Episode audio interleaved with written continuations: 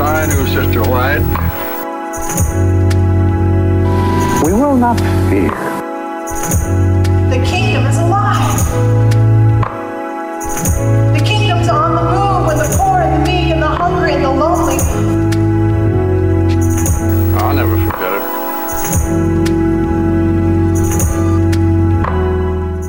All right, welcome to Adventist Voices and Happy New Year to all of you. I thought one of the best ways to kick off the new year would be to chat with a person that I've uh, known for a while um, and someone that I've respected because of his work in the Adventist Church and his interest in media in general, and that is Dan Weber. Thanks for joining us. Good to be here, Alex.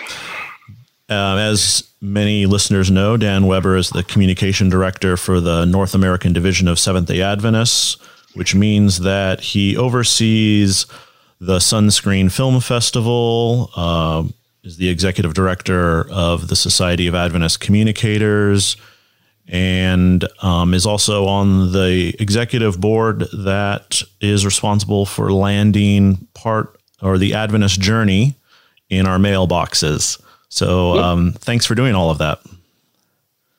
Yeah, it's a it's a busy job, but I enjoy it, and uh, it's a fun job. Believe me, there's never a dull moment. I'm sure. Uh, lots of travel. Yeah, there yeah there is some travel, um, but uh, I I enjoy that. But I also, for me, it's I get it's working with my counterparts throughout the North American division. That's the fun part. Well, um, speaking of travel, I think the way that I'd like to kick off our conversation is to um, begin actually with some travel that you did as a student. And then from there, we can talk about um, Yeah. the sort of vision for communication in the North American division and Adventism Sure. in general. But uh, take us back to um, the story that you shared in Spectrum about your time in Iceland. How did that come about? Yeah, I uh, was a student at Andrews studying photography, and I'd done two years of classes, and I kind of hit burnout point. Um, I wasn't really quite sure what I was doing, and you know, I think every young person goes through that stage in their life. Yeah. And uh, I'd kind of had this come to Jesus talk with God, and said, uh, "Hey, uh, this better happen on campus, or I'm not coming back next year." I, I think I applied for a job in the as an RA, uh resident assistant in the boys' dorm, and I didn't get it.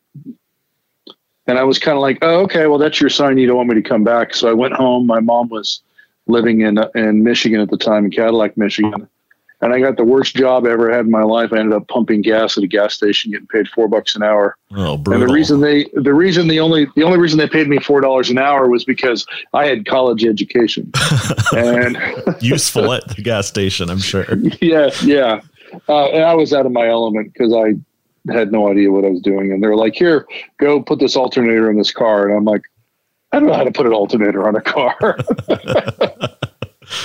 I know what an alternator is, but I don't know how to put it on the car. And they just looked at me like, "So what are you? What are you worth?" And I said, "Well, clearly not four dollars an hour." Yeah. Um, so I was doing that, and I was staying at my mom's place in her house in Cadillac, Michigan, and she was down at Andrews working on her master's, and she kept calling me. She knew I was in a tough spot, but my mom was really cool. She was low key and stuff. She wasn't going to just get in my face, but she knew I was kind of struggling with what I was going to do. And you know, my my fear was, I'm gonna. This is what I'm to do the rest of my life is just sit here and pump gas. And she called me up and she said, "Hey, I saw something in the in the dorm uh, about a sign about someone going to Iceland. I need a dean at the school in Iceland. You ought to apply." And I'm like, "Oh yeah, come on, mom. Really, I'm not interested." And she kept pushing me. She kept pushing me. So finally, to get her off my back, I was like, "Okay, I'll I'll call the chaplain's office. We'll have a conversation about it." So I called and they said, "Hey, can you come down on Monday for an interview?" Uh, yeah, sure, whatever. And I figured, oh, here's a chance to at least see my mom. So I took the day off work and drove down and did this interview. And to go as a student missionary, you're required to take a class the year before you go to help train you what it's like culturally, you know, to get adapted. And you're supposed to study up on the country where you're going and all this other stuff. I hadn't done any of that stuff. I wasn't qualified to go. Yeah. and so I go down and they're talking to me and stuff. And then they said, um, well, to be honest, you're not qualified. And I'm like, yeah, I know I'm not qualified. And they go, but to be honest, we're really desperate to have someone go. So you're going. I was like, what do you mean? And they said, uh, yes, you better get your passport. You got to be there in six weeks. Whoa. And I'm like, I don't have a passport. I've been on a plane once in my life, and that's when I was two years old. And here I am, 20 years old, and I've not been on a plane. And they're like, well, you need to get a passport and you need to fundraise $700 for a ticket. And I'm going, oh, wow. But it worked out. I got my passport two days before I, I left. And uh, I've got an uncle in California who was a doctor who said, hey, um, I'll pay for your flight. Nice. And because uh, my, my mom's family had had a history of mission service in the church. And he, he thought this was a really cool thing. And he's like, I'll pay for your ticket. And so next thing I knew, I, I'm in, I drive to Chicago because I was living in Michigan. Like I said, and I drive to Chicago and Icelandair at that time was flying from Chicago to, to Reykjavik. And I get on this plane and there was another student from Andrews who was going, um, actually teaches in the history department there now. And, um, but I didn't really know her. I know she was a, I think she was a music student at the time. And I'm like, we're end up on the same plane. And I remember falling asleep and I had a window seat and I woke up in the middle of the night and I looked down and I think we're over Greenland and all I saw was ice. and I was saying to myself, what have I done? what have I done? I'm going to be stuck in ice. and this, I was looking down below going, okay, that's where I'm going to live for the next year. And you know what? It turned out to be an amazing experience. It turned out Iceland isn't ice. Yeah. the name is the name is different than what it really is. And I had an amazing experience and I ended up staying two years. And the second year I ended up meeting my wife. She'd come from Atlantic Union College and it changed who I was. It gave me the perspective and the focus I needed in my life. Yeah. Um, it caused me to it it forced me to grow up because I, I went from not knowing what I was going to do with my life. Next thing you know, I'm in a, a boys' dorm where I'm living in the dorm with these kids who are 14 to 16 years of age. So they're not much younger than me. Mm-hmm. And I'm their parent because this is a boarding school. And suddenly I've got responsibility 30, 30 kids. Yeah, I've got, a, I'm responsible for these kids' lives and it was a great experience. Uh, it shaped me for the rest of my life. Yeah, you know, I um, I spent a year in college uh, in Bangladesh as a volunteer for ADRA, and uh, oh wow, and um, I have been a proponent for a kind of year out of college uh, service for um, my students and and friends. I think it it really is one of the great advantages of Adventist education that you yep. can kind of slip into these, you know, international yep. experiences very easily. And um, if someone's willing to just take that leap, it can really um, be a, a, kind of a, a adrenaline rush of uh, maturation. And yep. uh, you learn that the world is much bigger than um, an Adventist campus feels, and um, it really, I think, helps folks um, understand the kind of wider world of Adventism than just kind of North American Adventism. Yeah, it gives you a worldview that's that uh, will impact you for the rest of your life, and that's just awesome. Um,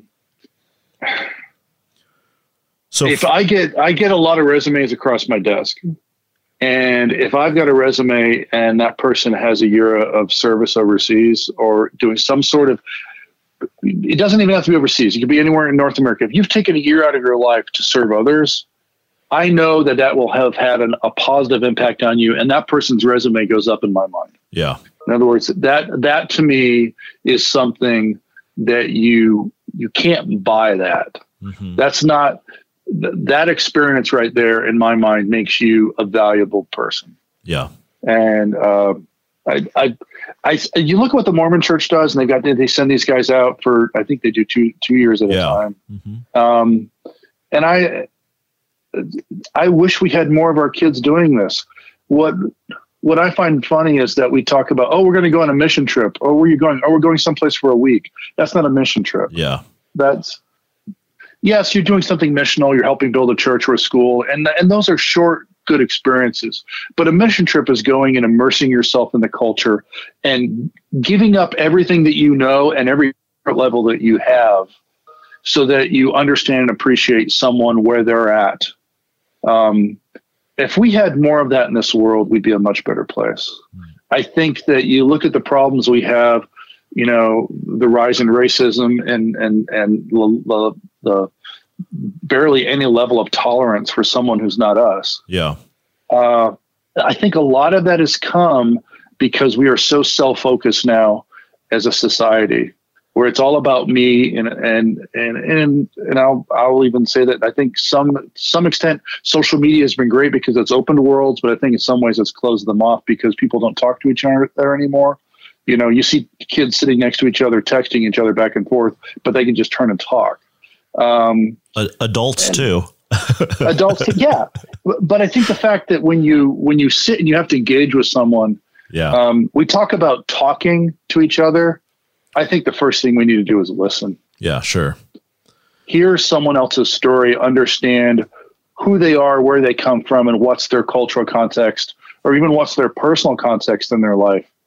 Uh, I was at I worked at the General Conference for ten years, and for eight of those years, my job was to go around the world and collect stories, and that was the best job in the world because all I did was sit and just listen and I got to experience amazing cultures. I went to 120 countries and produced over 400 stories that, you know, were really amazing experiences. And these are just average people. But all I had to do was just sit and listen and document what was going on in their life.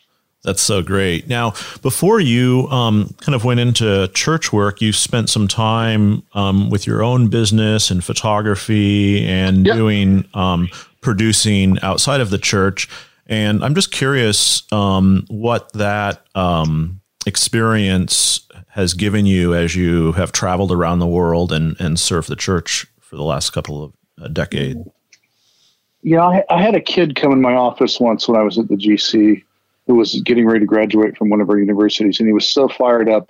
And he's like, "I'm here. Here's my resume. I'm ready to work for the church. This is awesome. I'm I'm I'm the man. I'm going to do this." And I said, "Great. That's awesome." do me a favor, go work outside the church for five years and then come back. Yeah. And and he got upset. he said, "No, God's called me to the church." And I said, "I'm sure God has."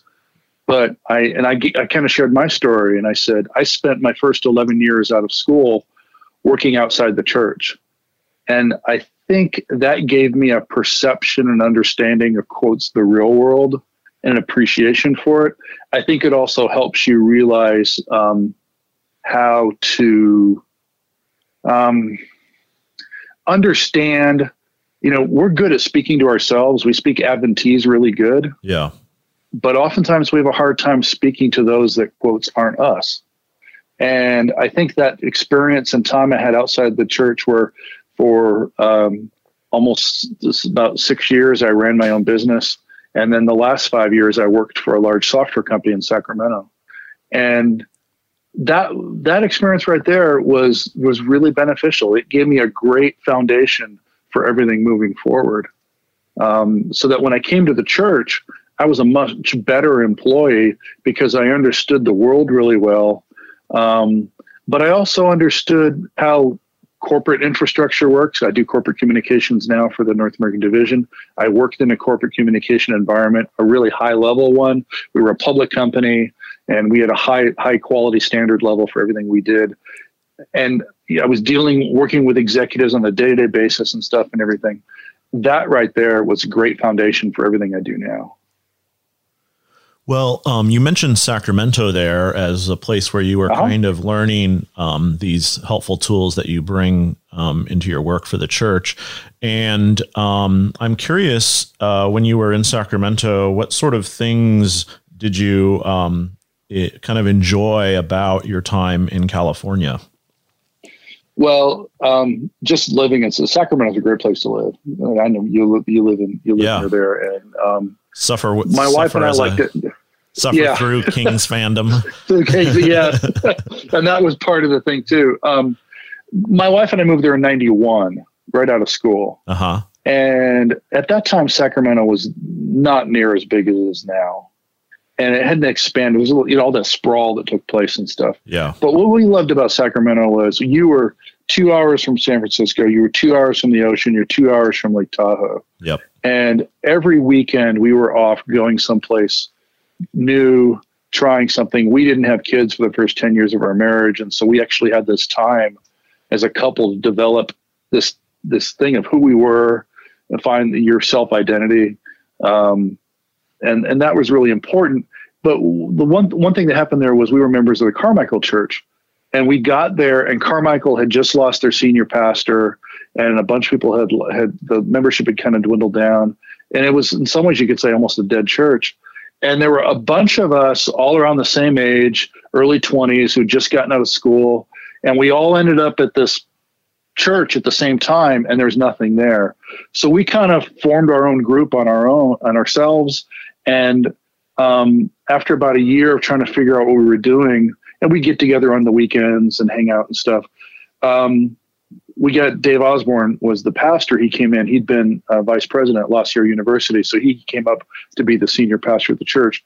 And he met with us and he said, "Hey, what you guys are doing is great, um, but I'm not going to get in the way because I think if I try to, if the church tries to control it, it's going to die. So tell you what, I'm going to put two thousand dollars, which at that time was a lot of money. I'm going to put two thousand dollars in a fund, and you guys have access to it, and you can use it for whatever you want." Wow. So what we did is we started doing away churches twice a month.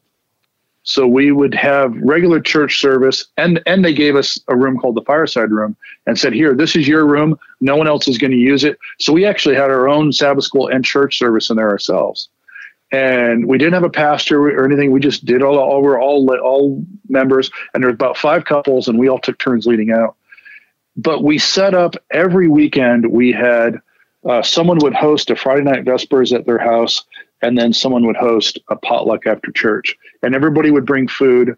And we just started inviting friends. We'd invite people that weren't going to church anymore. They'd kind of felt had kind of dropped to the wayside, and we were like, "Hey, this is no pressure. We're not trying to. We're just trying to connect with you again. Why don't you come and hang out with us? You don't have to come to church, but if you want to come to the Vespers, you want to come to potluck lunch, or you want to go to these away churches we did twice a month. So we'd alternate. You know, one Sabbath we'd say, "Hey, we're going to meet at the Adventist um, Health headquarters, and we're all going to bring our mountain bikes, and we're going to go up to the mountains and mountain bike on Sabbath, and then we'll come back in the evening, kind of hang out." Um, or we're going to go to the ocean for the day. We'd go to Angel Island and take the ferry over and, and bike around Angel Island and stuff. And it, next thing we knew, we had 65 to 70 people in this group every Sabbath, every weekend. That's great. And it just started growing. And for us, the, the friendships I made there impacted me for the rest of my life. But um, you talked about the Kings. I became a Kings fan actually when I was in Iceland. Really? And this is, and yeah, and this is the reason why. So as a kid, um, my the one connection I had with my dad was sports. Sure. So my dad, my dad immigrated to the U.S. in, in the late '50s into Boston. So he was a huge Boston sports fan. I'm still a, Red, a lifelong Red Sox fan. I was born there, um, and then lived there two years, and then my family moved to the Midwest. But I grew up as a kid. My dad actually had records of Johnny Most, the radio broadcaster for the Boston Celtics on WBZ, all the famous broadcasts when the Celtics won all their ch- championships with Bill Russell. Wow, that's So cool. you know the Havlicek. I actually had a record I would listen to. Havlicek stole the ball and all this other stuff and everything. You know, so I was a big Kings fan. But growing up in, in the in the seventies and eighties, watching the Kings, you know, Larry Bird came and the the the, the dynasty kind of started there and everything. But my favorite player was Danny Ainge. yeah. And I love Danny Ainge because when he played college ball at Brigham Young University, he beat Notre Dame on a last second shot, a big upset in the NCAA tournament where he drove down the lane and flipped this ball up and it went into the buzzer and they then they upset Notre Dame. And I was I lived close to Notre Dame because I was living in Niles. I never liked Notre Dame sports teams. So here's this young guy, kind of this punk kid from BYU who throws this ball and hit this great shot. So I was always a fan of his. So when he joined the Celtics, I was like overjoyed. So he was my favorite player. So when I was in Iceland in 1988, he got traded from Boston to Sacramento. Interesting. Yeah. Okay. And so, and I found out about it because there's no internet back then. There's, I didn't have any radio. I could get shortwave radio in the like one or two o'clock in the morning on this radio I had. I could pick up the news from the from the BBC, but they wouldn't cover any NBA basketball stuff or anything. So, but the local newspaper would come, and and basketball was popular in Iceland. So they would have the sports scores, the box scores and stuff, and some uh, headlines. And I learned to read Icelandic a little bit. It's a very tough language. So I would every day I'd get the sports paper, I'd get the paper, and I'd go and I find the sports section. I'd read through all the basketball scores and stuff. And I found out that Ainge had been traded to Sacramento. And that was just devastating for me. How could they do that? So I started following Sacramento. Oh. So for two years, when I was in Iceland, I'm following all of Sacramento. And then it turns out a year in, and, and so when I came back in 90 and 91, I ended up moving to Sacramento and I was a Kings fan Yeah. because of that experience and stuff. And we struggled through some tough times, Oh, but yeah. I That's- remember, that's being a I Kings remember fan. being, yes, I remember sitting in uh, Arco Arena when they do the draft. They did, they did the draft thing yeah. and you could get in for free to watch the draft on the big screen. If you bought a can of food, they would donate to a local charity. So I brought a couple of cans and went in, and I was working for myself at the time, so I had a free day. So I go in and, I, and I'm sitting there, and that's the day they drafted Peja Stojakovic, Wow. and Peja became my favorite player on the Kings then Yeah. He's great. and oh, he was awesome. And uh, I remember he got drafted, and then he didn't play for a couple of years because he was still he was only like 15 or 16 years old when he got drafted. He was playing in Europe, and everyone was mad and stuff. And he ended up being a great player. But those Kings teams of the late 90s and early 2000s were amazing to watch. yeah. That yeah. was. Uh, you know, Chris Webber and uh, Bobby Jackson. Asia and Vlade and Bobby Jackson and Mike yep. Bibby, Doug and you know, even the Doug Christie and even the even the early team where they got started, where they got Vlade and they got Webber, and then they drafted Jason Williams. Yeah. And Jason Williams and Chris Webber watching the two of those play was amazing. They couldn't play defense to save their lives. man, they were they were fun to watch on the court. Great So, yeah. passing. It's, yeah, you can tell I'm a basketball junkie. So, Yeah. yeah, yeah. But I'm, I'm like, I, I, I wish the Kings, you know, they're having an up and down year. I think Luke Walton will be a good coach for them. They've got some talented players, but uh, I don't get to watch the games as much living out here on the East Coast now. But I'm still a, a passionate basketball fan. Yeah, you you know, um, it's it's you mentioned that um, Danny Ainge shot and um, Yeah. that um, you know, being a Kings fan is hating the Lakers, and Yes. um, whenever there's a big moment, um, and I th- recently it's been Bogdan Bogdanovic Ivanovic, yeah. who uh, has a couple of times pulled out these amazing shots um, and and beaten the Lakers at the buzzer, and you, those are like you know he can basically miss shots for uh, you know an entire quarter, and he'll be forgiven because he beat the Lakers. Yes. That's how it goes. Yeah. Yeah.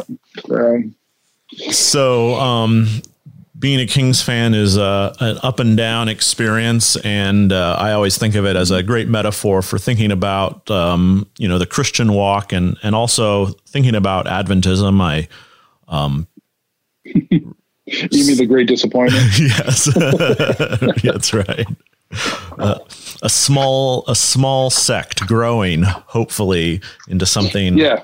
uh, Bigger, bigger. world and worldwide. Yeah. So, you know, you've had, I, when I think about what you've been talking about, really interesting kind of tensions. You're rooted in North America, but um, have spent uh, an incredible amount of time traveling around the world and viewing it through a lens. And um, also someone who has spent time working outside the church and inside the church, somebody who, um, you know, there's, it's not always that you have an Adventist leader who also cares about sports and can talk about it. and I'm just curious. Um, Actually, um, there's a guy, if you want to get someone to talk about sports, Dan Jackson loves sports. oh, really? I didn't know. He's a huge hockey. Well, he's Canadian. Oh, He's sure. Okay. Huge Oiler fan. Okay. Um, he'll come in sometimes. He goes, "Hey, did you watch the game last night? Whether it's football or whatever." Oh yeah, he's really into sports. Yeah, big time. That's it great. Kind of surprised me. I was surprised by that. yeah. Uh, we need a maybe a little sports page in the next Adventist Yes. journey. Okay. Yeah. yeah. Yeah. so I'm curious um, how you um, you know what uh, how do you live with these tensions. Um, is it something that you think about? Is it sort of just uh, part of what drives you? Um, where does it come from? So I had uh, a good friend I went to college with when I when I was thinking about whether do I come work for the church. That I was the contact in 2002 by someone at the General Conference and said, "Hey, do you want to consider applying for a job here?" And my first thought was to to laugh at them. Because I I swore I'd never work for the church. Sure. my father-in-law was a pastor and then an administrator and you know you see the behind the scenes stuff and everything and Yeah. it'd be frustrating. And i was like man i don't know. So I, I called a friend who i'd gone to college with who worked for the church and um, i said what do you think? And and he said uh, let me give you a piece of advice that he said has always worked for him and that's that we tend to think of those who work in the church as saints and he goes they're not Sure. because we're all sinners. We all put our pants on the same way every morning. And if you keep that in mind, that the church is just a collective of broken, it's a collection of broken people. Mhm. Um, so when someone makes mistakes, it's because we all make mistakes. But we tend to hold the church to a higher standard sometimes, just because oh, it's the church. You know, they, no, there is no such thing, and that actually helped a lot for me. Um, I didn't go in with this wide eyes open. I've come to the Mecca at the General Conference now, and everyone here is perfect. I, I walked in saying, you know, it's a job. I also worked in the corporate world where the stress of every October you wondered if your job was safe or not because were they going to cut? Because everything was about the bottom line. Everything you're a public company. Everything's about what's the dividend on the return for the investors. Yeah. So they were always looking at cutting and stuff and everything. So that was a very stressful place to work. It's just a different type of stress working for the church. You just tend to look at it differently. Um, but one thing that's really helped is I am actively involved at my local church. I'm an elder at my local church. I teach a Sabbath school class. I helped set up, I oversaw the setup of our system where we broadcast our services every week and stuff. And I'll come in and direct, you know, every couple of months to, you know, just keep fresh in that stuff and everything. But I don't, and I want to make sure people don't take this the wrong way. I get my nurture and my spiritual fulfillment from my local church. Yeah. I don't get it from my job. I work with Adventists in an Adventist environment. It's an Adventist institution, but I don't let what happens here impact my. Um, I don't let it impact my spiritual life because if you do, I, I and I've seen young people come in and they're all excited, they're on fire, and sometimes the reality of things hit hits them and they get frustrated. Yeah. And um, I, I think my background and some advice I was given by some people has helped a lot. I've been here 17 and a half years now. It's hard to believe that when I say that, but um, I took this job thinking I'd do it for five years and move on to something else.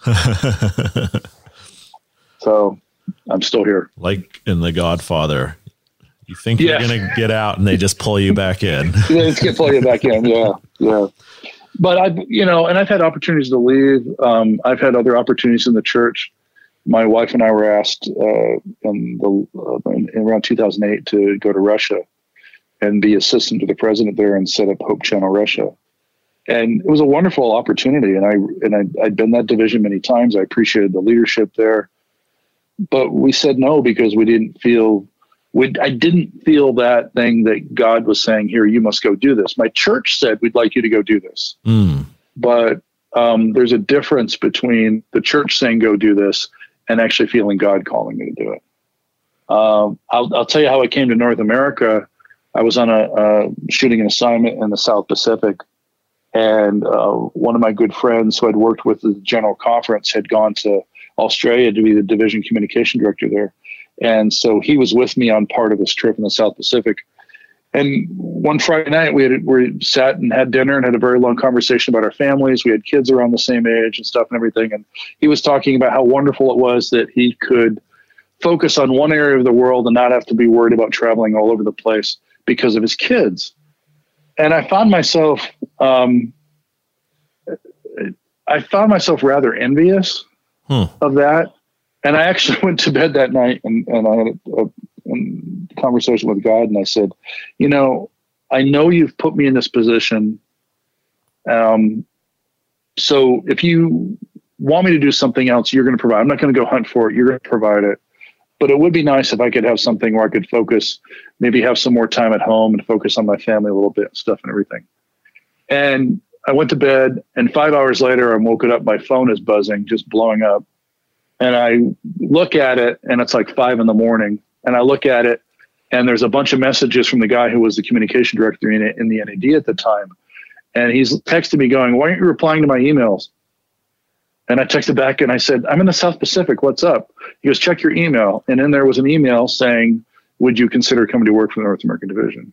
Oh, And I emailed my wife and said, Hey, this just happened. And she said, Well, I guess we know where you're going to work next, don't we?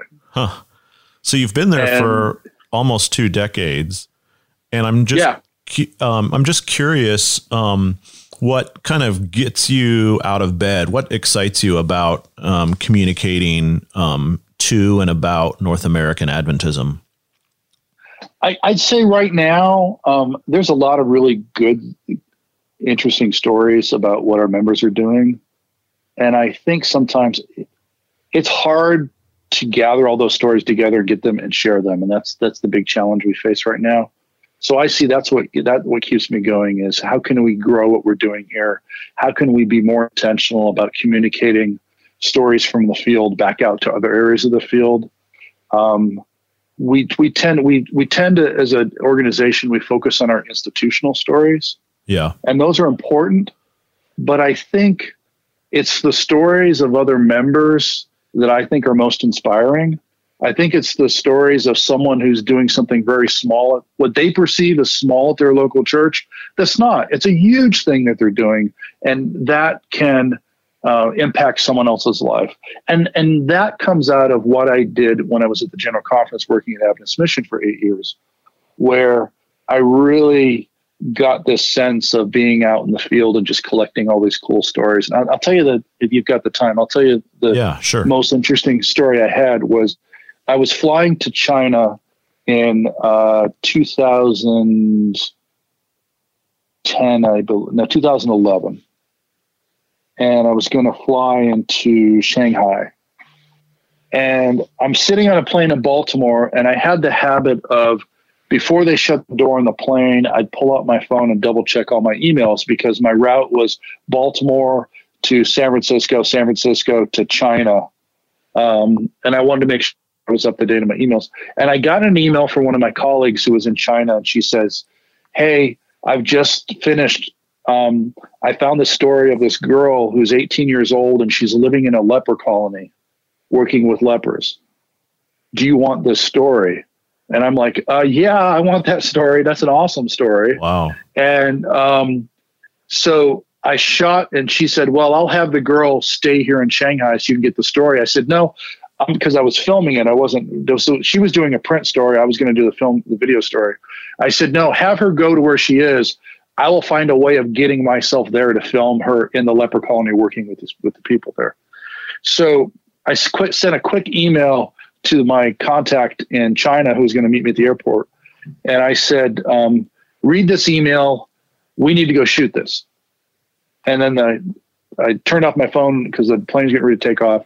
I land six hours later in San Francisco and I have an email from him and he said, we'll make it happen. Just get here.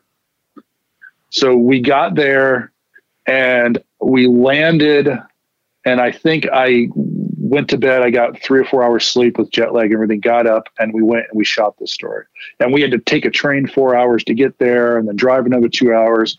But we got to this place and we got this great story. And i mean i it took everything i had because i was so jet lagged and so exhausted but the adrenaline of getting this thing and stuff. And that was such an amazing experience to see these kids, and there was a, several of them uh, who had committed their lives basically, or several years of their lives, and we talked about this earlier, to go and serve those in need. And talk about a group. Um, lepers in China were just stigmatized heavily. They were living in an abandoned factory. Wow. And so what they do is they come together in kind of collective and they live these little colonies and they just take care of each other. But they're in such dire need. And so these young people would go in and they'd live with them in the colony and help them. And um, they told me the story about how Catholic Relief Services was trying to help, but that the Catholic Relief Services people would only show up to the colony, but wouldn't stay there. They wouldn't spend the night there. They would only come for a day and then leave. Huh. So Catholic Record Services, Catholic Relief Services, I'm sorry, Catholic Relief Services saw what these kids were doing and said, "You're doing this better than we can. Um, you're more willing than we are. We will fund your work." Huh. And so they gave them donations, so then they could buy food for the for the people and um, and help cover the cost of living there and staying with them and stuff and everything. And I, those types of stories you can't be you can't be a human being and not hear that story and not be impacted by that. Yeah. And there are so many stories like that in the church that we need to find and we need to share. And we need to, you know, we talked about how society today is all focused on ourselves. As a church, we need to stop focusing on ourselves and start focusing on others.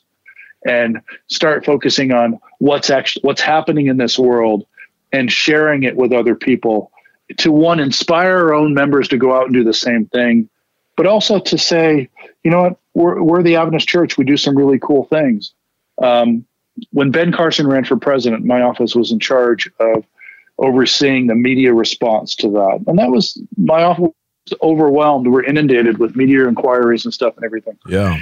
And the reporters, because they were mainly political reporters, not religion reporters, were shocked when we started throwing facts out about the church. We have the second largest organized healthcare system in the world. We're the second largest parochial education system in the world. And they're like, what? Yeah. Really? Yeah. You know, and so I think we don't do a good enough job of sharing that information with people. Um, we tend to focus on just ourselves or specifically on you know, everyone talks about evangelism. There's a big thing about digital evangelism, digital evangelism. Digital evangelism is great, but it's not the first step. It's the second step. The first step is building relationships with people. Sure. And I, and I think that's something we need to focus more on as a as a church, and it's something I need to focus on more as a person. Well, that's great. Um, you know, I think that the focus on um, sort of individuals and listening uh, really sets us up nicely f- as we're kind of navigating, um, you know, Adventism in 2020. And as a final question, I'd love for you to sort of reflect on what you see coming in the future of Adventism. I'm not asking you to be a prophet, but Right. as a communicator, what sort of are there sort of um, some themes, narratives? Um, what what should North American Adventists be uh, looking for in the future? I think you know one one element that came out there was a Pew Research study that came out around 2012, and I think the facts in that would be more relevant now than they were even then. We're the most ethnically diverse Christian faith in the United States, and I think that diversity can be our strength as an organization. And I think if we focus on that and if we have a greater appreciation for who each other is, who, who we are, the cultural backgrounds we have, the different experiences that we have, the one thing that binds us is that we're all Adventist, but yet we all come from different places and have different experiences.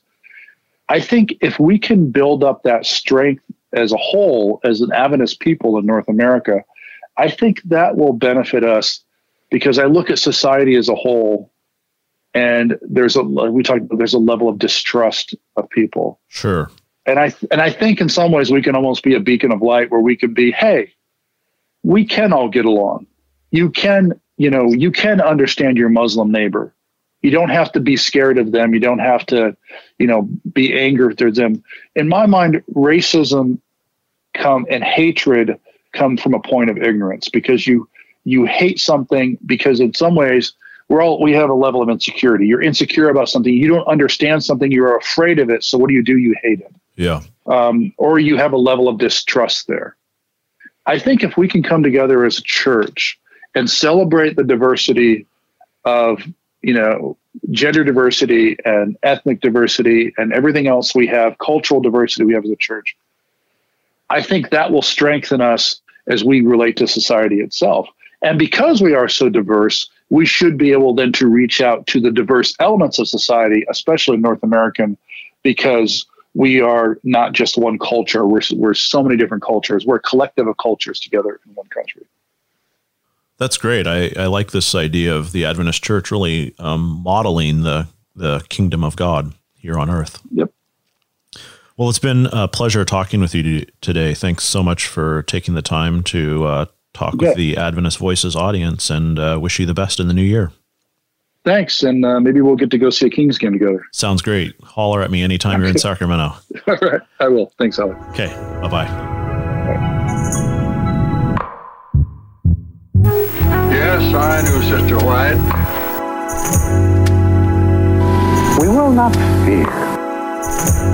The kingdom is alive. The kingdom's on the move with the poor and the meek and the hungry and the lonely. I'll never forget it.